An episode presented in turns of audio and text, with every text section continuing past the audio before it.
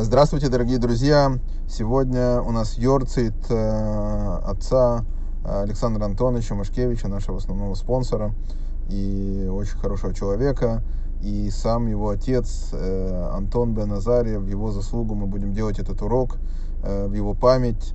Он сделал очень много для Киргизии, не только для Киргизии и он э, выдающаяся личность, врач, врач, э, который столько сделал для медицины э, Казахской ССР, врач, который боролся с вирусами, он эпидем, эпидем, с эпидемиями, это сейчас как нельзя кстати, и сегодняшний день как бы это его годовщина смерти, и с Божьей помощью будет миньян. Сегодня мы прерываем наш, э, как бы, мы Шавуот сделали небольшой миньян и прерываем, как бы, сегодня делаем исключение, мы из карантина, мы делаем небольшой миньян, э, миньян на Минху, чтобы мы смогли сказать Кадиш в честь этого человека, которого сделано так много хорошего, его сын сделал очень много хорошего в честь памяти своих родителей, и поэтому пусть будет большая удача у Александра Антоновича Машкевича и у всех э, людей, которые помогают э, еврейским общинам во всем мире. Итак, мы приступаем к сегодняшнему уроку. Наш урок э, на недельную главу рассказывает о жертвоприношениях, э, определенных приношениях, которые принесли главы еврейского народа, главы колен еврейского народа. Это тоже не случайно. Мы знаем, сколько важна вот такая деятельность. Это были богатые люди, которые подарили основные подарки в храм. И также э, рассказывается о благословении Коаним. В нашей недельной главе рассказывается, что коины, первосвященники, должны были благословлять еврейский народ. И мы знаем, что есть особая задача у первосвященников, это потомки Аарона, Коин, вот, э, на который возлагается благословение еврейского народа. Каждую молитву в Израиле, шахарит и праздники во всем мире, коины выходят на э, возвышение, поворачиваются лицом к еврейскому народу и благословляют еврейский народ от имени Всевышнего. Так Всевышний повелел коинам, чтобы они благословляли еврейский народ. Э, и это одно из таких очень выдающихся благословений. Можно много рассказывать про это благословение. Благословение очень особое. Благословение, благословение очень особое, оно придает нам особую силу, и много что рассказывается про это благословение, но мы перейдем э, к тому, кто говорит благословение. Благословение должен говорить обязательно потомок Аарона. И обязательно э, это благословение важно для Всевышнего. И мы спрашиваем вопрос, а почему сам Всевышний нас не благословляет? Почему нам нужно, чтобы потомок Аарона, кто-то из коинов благословлял нас? Мало ли что, давайте скажем примеру, Коин это не всегда самый праведный человек в еврейском народе. Есть очень много праведных людей. Есть там у нас Рэба есть, которые есть другие люди. Но именно Коину есть особая привилегия. И почему у него особая привилегия? Только потому, что он сын Аарона это становится совсем непонятно.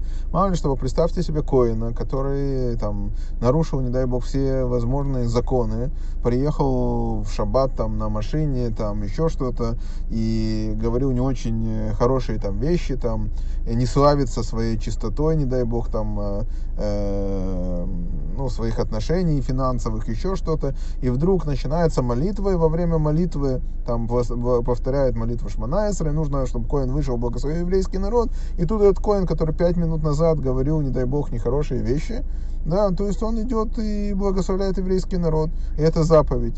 И почему тогда такой человек должен благословлять еврейский народ? В чем заслуга именно потомка Аарона, именно Коина, для того, чтобы он мог благословить еврейский народ, а другой человек не может благословить еврейский народ. И я хотел рассказать э, историю, которую я слышал сейчас на уроке Равашкинази. Э, большая часть моих лекций она основана на уроках Равашкинази. Э, вот, и Рав Ашкенази рассказывает, что он прочел там э, Сипур, и в таком Сипуре рассказывается, что как-то Крэбе, там был один шалех, он был шалех в каком-то послании Крэбе в каком-то городе, он делал какое-то мероприятие, там было очень много евреев, и человек 20, это были люди, которые к нему очень близко э, сошли, с ними им понравился этот человек, и он их пригласил как-то в Нью-Йорк на шаббат и устроил в конце шаббата аудиенцию с Рэбе. Устроил аудиенцию с Рэбе, и все эти 20 человек были на аудиенции с Рэбе, а двое попросило аудиенцию личную. И один человек у Рэбе провел полтора часа, полтора часа. Рэбе вообще уделял там раввинам там, минуту, две минуты, три, там, выдающимся раввинам там, пять минут, э, политикам 10 минут из своего времени. А этому парню он уделил целых полтора часа. И о чем говорил с ним этот парень? Этот парень пришел к Рэбе и сказал, я влюбился, влюбился в девушку не еврейку, но она разделяет э, э, еврейский образ жизни, и она готова пройти гиюр, она хочет принять еврейство. Вот, все бы было ничего, но выяснилось, что я коин. Почему? Из-за того, что я коин, а коину нельзя жениться на гиор, это на женщине, которая приняла еврейство. Почему? Из-за того, что я коин, я должен потерять эту девушку. Я ее люблю, я хочу на ней жениться. Почему я как коин должен это невозможно сделать, ни гиюр, ничего. Почему? В чем разница? Ведь даже у царей да, есть такое понятие, что царь, который не хочет быть царем, он отрекается от царствования, э, и он э, может пойти и жениться на ком он хочет. А у евреев нет. Коин не может жениться на разведенной, что бы ни случилось, и Коин не может жениться на вдове, не на вдове, Коин не может жениться на Георет, на женщине, которая пришла в еврейство. И он говорил долго с Рэбой, Рэба ему подошел, говорит, посмотри на вот эти вот книги. Да, он говорит, ты видишь в этом кабинете все книги. Я изучил их полностью, досконально, знаю практически наизусть. И тем не менее, я не удостоился благословлять еврейский народ, потому что я не являюсь потомком Аарона, а ты являешься потомком Аарона, и у тебя есть громаднейшая силы и возможность благословлять еврейский э, народ, и не только благословлять еврейский народ, ты относишься к коинам. Я только могу мечтать, чтобы быть коином. И понятно, что этот человек долго думал, и он ему сказал, слушай, ты не просто как бы прерываешь связь с еврейством, ты также прерываешь связь с каянством, да, и поэтому это очень э, важно, чтобы твои потомки остались коинами, кошерными коинами, ты должен сделать все возможное. Этот парень потом женился на еврейке, все было в порядке, но сам факт этой истории говорит о том, что даже Рэбе, Рэбе, наш Рэбе, он говорит, я не могу стать коином. Да, это очень интересная вещь. Мы э, читаем, когда к Машера Бейну подошел, э, э, был бунт, и к нему пришел, к нему пришел Корах, да, и он говорит Горах, он говорит, я знаю, что ты хочешь э, э, первосвященничество, ты будешь, хочешь быть первосвященником. Я тоже хочу, но что делать, если Всевышний избрал потомков Аарона, что у них есть особые привилегии быть первосвященниками? Я ничего не могу сделать здесь. Поэтому, как бы я остаюсь, кем я остаюсь, а ты остаешься, кем ты остаешься. В чем же секрет э, Коина? В чем секрет первосвященника? В чем секрет простого Коина? В чем секрет этой семьи, особой семьи Аарона, э, из-за которой он получил такой дар благословлять еврейский народ? Пишется, что Коин по натуре своей очень добрый человек. Коин это человек, который чувствует другого еврея. Мы приведем пример, да, скажем, примерно человек э, выиграл в лото миллион, да, и другой человек искренне за него радуется. Так вот, человек, который искренне за него радуется, это аналогия с Коином. Да? Коин – это человек, который любит другого еврея. Поэтому он пишется, мы когда говорим благословение Каяним, благословлять еврейский народ в любви, потому что Коин любит еврейский народ. Это наследие, так говорит Кабала, да, мы видим разных коинов, да, на сегодняшний день, но тем не менее Кабала говорит, что у коина есть вот это вот в душе, вот это вот э, желание и вот это вот любовь к другому еврею. Она просто заложена у него в душе, она заложена в фибрах его души. И поэтому, когда он благословляет другого человека, он благословляет это из любви, он любит другого еврея. Вот, и поэтому Коин удостаивается э, по-настоящему благословить другого еврея. Коин удостаивается не только благословить другого еврея, на него есть определенные э, ответственности и обязанности. Очень интересный момент в нашей Торе есть, когда мы должны Коину, есть такое понятие, когда есть, выходят разные пятна, нечистота, э, когда выходит... Э, пятна проказа на человеке, то пишется, когда эти пятна показались, мы говорили об этом в другой недельной главе, когда эти пятна показывались на человеке, когда они выходили на человека, на его тело, да, и мы видели его на его теле, эти пятна, то тогда и человека нужно было подвести коину. И именно коин определял, кошерно это или не кошерно. Что это значит? Что это проказа или не проказа? Только коин мог определить. Почему именно коин? Потому что коин по-настоящему любит другого еврея. И прежде чем сказать другому человеку, пошел и отделился от еврейского народа, или сделать ему замечание, То есть нужно любить другого еврея. Здесь мы учим большой-большой э, путь в жизни, что такое настоящая любовь к другому человеку. Если ты хочешь добро человеку, и ты ему говоришь, что то, то твое порицание твоему должно идти из добра, выходить из доброты, из глубины доброты. Интересная вещь, которая пишется в еврейском законе. Сказано так. Представьте себе, что есть один коин, и этот коин вообще не сведущ в еврейском законе. Это простой человек, и он не знает, как правильно определять проказу. Что тогда делает? Есть раввины, замечательные раввины, которые прекрасно знают, что такое проказа. Да? И есть в этом же городе коин, который не знает, что такое проказа. Что тогда делает? Тогда вызывает равина к этому коину, или коин приходит к равину, и он осматривает равина этого человека, и потом говорит коину, что он думает об этом человеке, больной он, не больной. И только после этого кто принимает решение? Именно Коин, не Равин, который точно сказал, что человек, он больной проказой, или этот человек не прокаженный. А кто говорит да или нет, решает Коин. Почему Коин? Потому что Коин наделен особыми качествами любви к другому еврею. Какими же такими особыми качествами обладает Коин, который не каждый обладает? Коин обладает любовью к другому еврею. Хотел привести очень интересный пример, который приводит э, предыдущий Рэбе, приводит в своей книге. Предыдущий Рэбе приводит в своей книге, что к нему обращались, говорит, как вы можете... К нему пришел простой еврей, там не простой еврей, один еврей, который очень плохо относился к религии и вообще слыл человеком, который ненавидел как бы все связанное с еврейством. И предыдущий Рэбе уделил ему очень много времени. И тогда другие нехасиды Хабада сказали, э, что есть же заповедь ненавидящих меня ненавидеть. Человек, который ненавидит Всевышнего, так как этот человек, его тоже нужно ненавидеть. Есть заповедь. Тогда Рэба сказал очень важную вещь. Рэба сказал, что заповедь ненавидеть, для того, чтобы ты ее исполнил, ты сначала должен посчитать, действительно человек заслужил такой ненависти.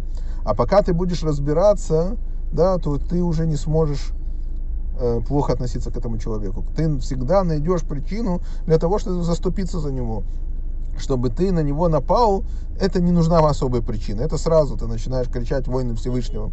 А вот для того, чтобы за него заступиться, так надо подумать, что этот человек себя представляет. Если ты действительно начнешь думать, что человек из себя представляет, и поставишь себя на его место, ты научишься его любить. И тогда ты поймешь, что э, прежде чем на человека ударить или что-то сделать ему плохое, нужно понять, что человек из себя представляет.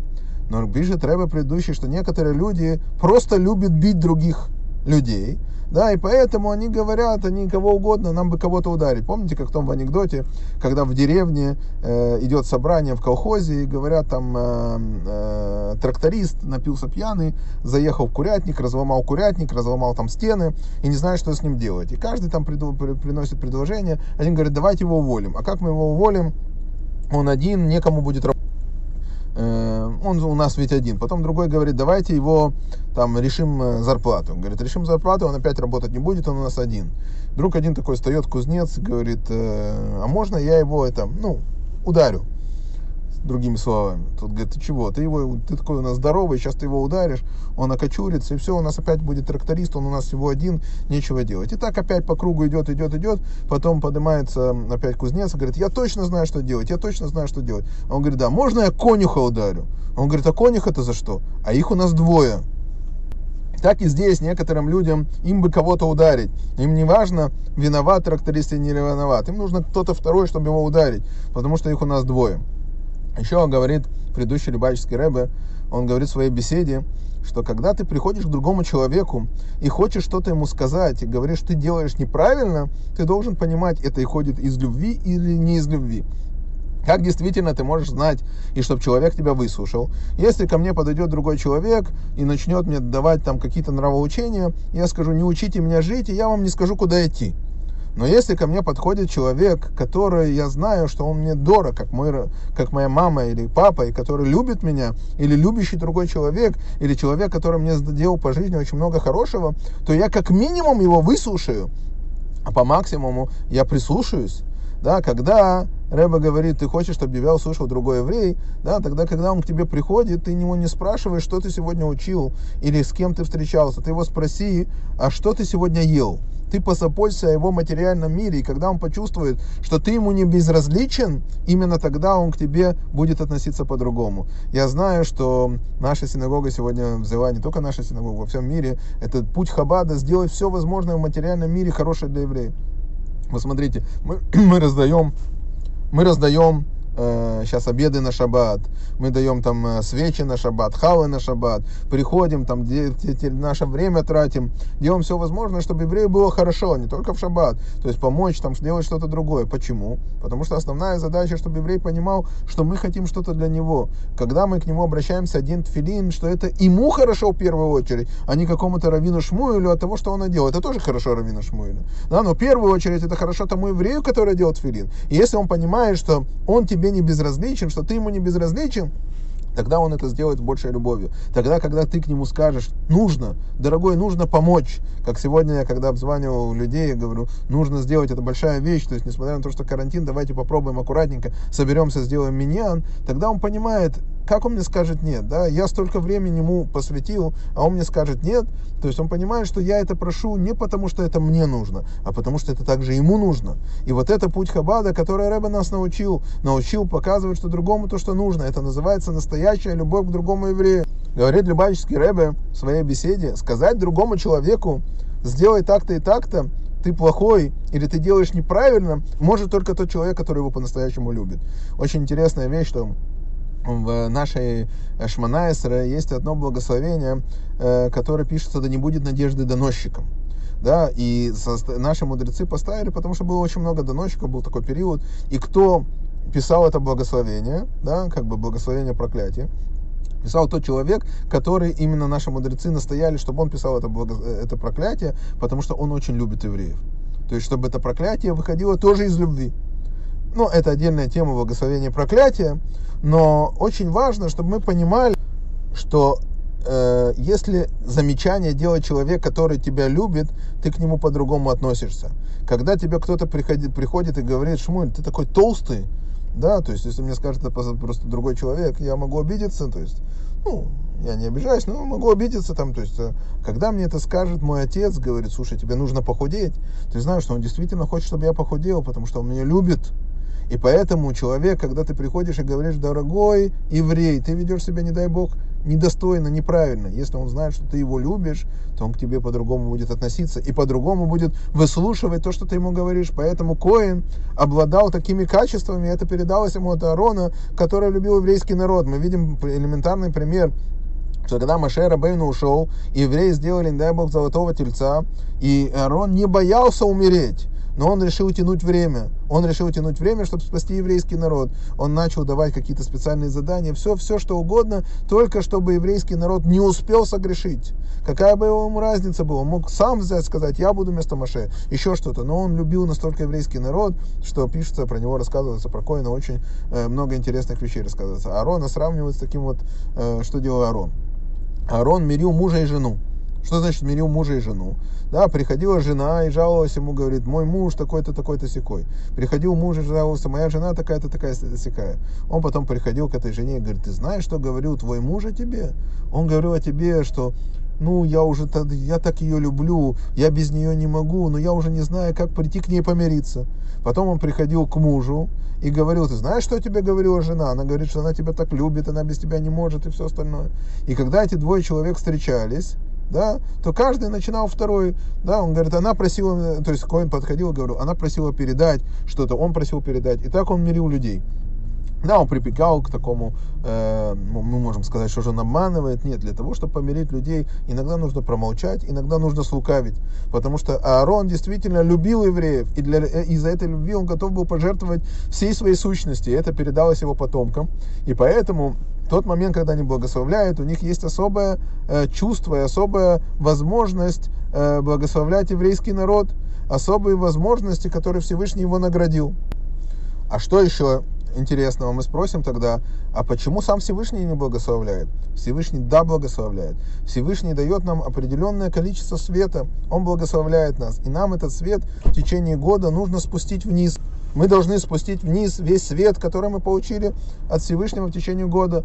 И Коин, человек, который может повлиять на то, что этот свет спустился бы гораздо быстрее и напрямую. Именно поэтому, когда коин держит руки определенным образом, пишется нехорошо смотреть между пальцев, он накрывает это, потому что там присутствует божественная шхина, божественное присутствие. И он раскрывает тот свет, который Всевышний хочет благословить еврейским народом. Он приносит еще большее желание у Всевышнего спустить этот свет сюда вниз. То есть коин это человек, который спускает то благословение, которое уже есть у евреев. Он производит тот эффект того благословения, чтобы спустить это благословение нам, евреям. Ну и закончить наш сегодняшний урок про Коина, я хочу э, одной из историй, что такое человек, которому ты не безразличен. Да, то есть у Рэба была очень интересная вещь, так как мы сказали, что отец Александр Антонович, он был знаменитым врачом, то мы приведем историю про врача. Эта история э, приключилась с э, раввином, э, известным лектором, очень большим раввином, сыном главного раввина и братом сейчас главного раввина Квархабада, Хабадского района, Хабадского города в э, Израиле. Хабадского города в Израиле, Квархабада. История была такова. У них был один ребенок, который э, заболел. Его укусило какое-то насекомое и у него началась э, как бы реакция, поднялась температура, аллергия, и все, и это было 9 ава, не очень приятные дни для еврейского народа, мягко говоря, и у него началось большое заражение. И э, когда врач, мы пришли к врачу, врач не, не отнесся, как есть шутка в Израиле, в Израиле есть шутка, что в Израиле очень хорошая хирургия, но когда ты приходишь к врачу, он говорит, ты здоров. Вот. И действительно, там сказали, здоровый ребенок, все, и потом мама, которая много детей, она почувствовала, что ребенок действительно болеет, и она э, как бы приехала в какую-то больницу, и в больнице сказали, вау, сейчас этот ребенок очень болеет, нужно срочную операцию, срочная операция, маленький ребенок, еще грудной, срочную операцию, что там это пошло нагноение, это нагноение почти уже дошло до головы, и так далее, и так далее, нужно срочную операцию. Мы должны подписать, операция очень опасная, все. Надо спросить у Рэбе, что делает Хасид в таких случаях. Спрашивает у Рэбе, делать операцию или не делать. Но она не может спросить у Рэбе, потому что это было после...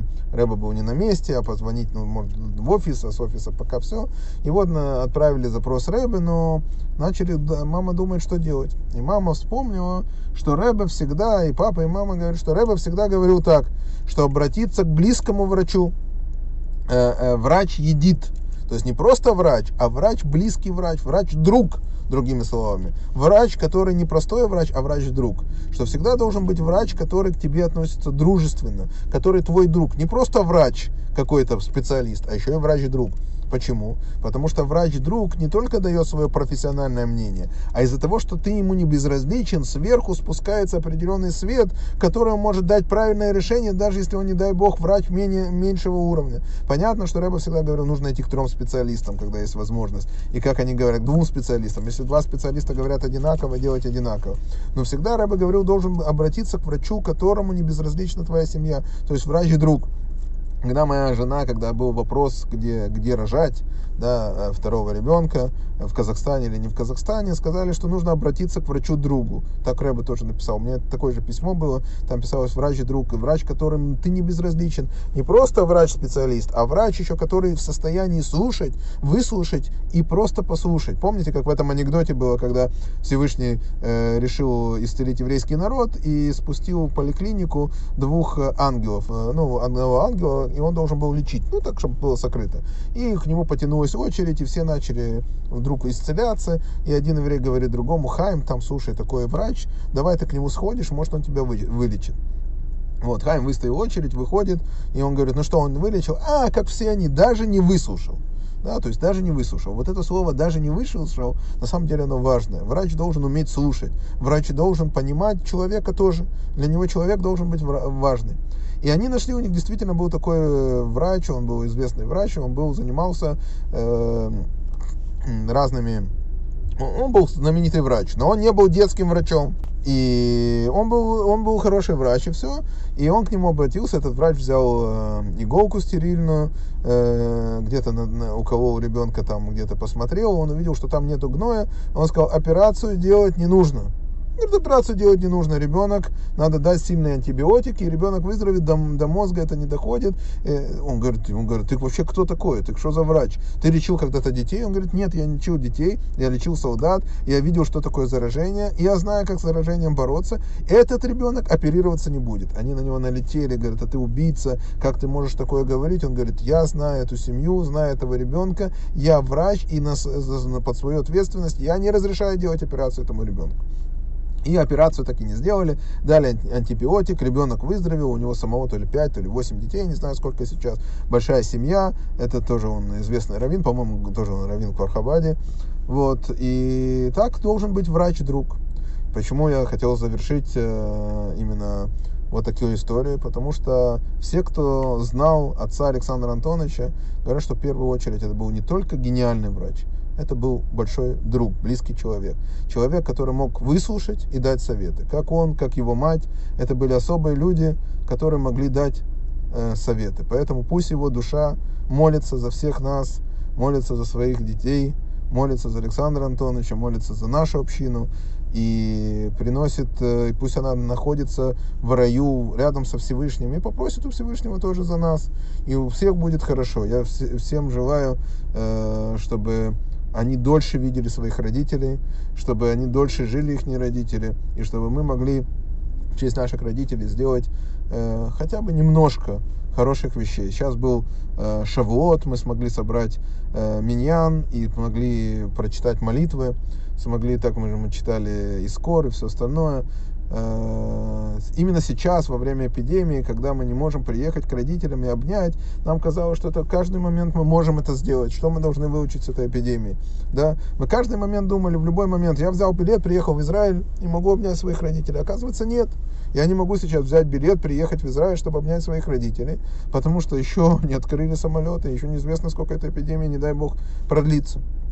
Поэтому дай Бог, чтобы эта эпидемия закончилась, мы сделали вывод и первым делом смогли обнять наших родителей, у которых они есть, и смогли отдать должный долг нашим родителям, которые уже там наверху. Всем хорошей недели.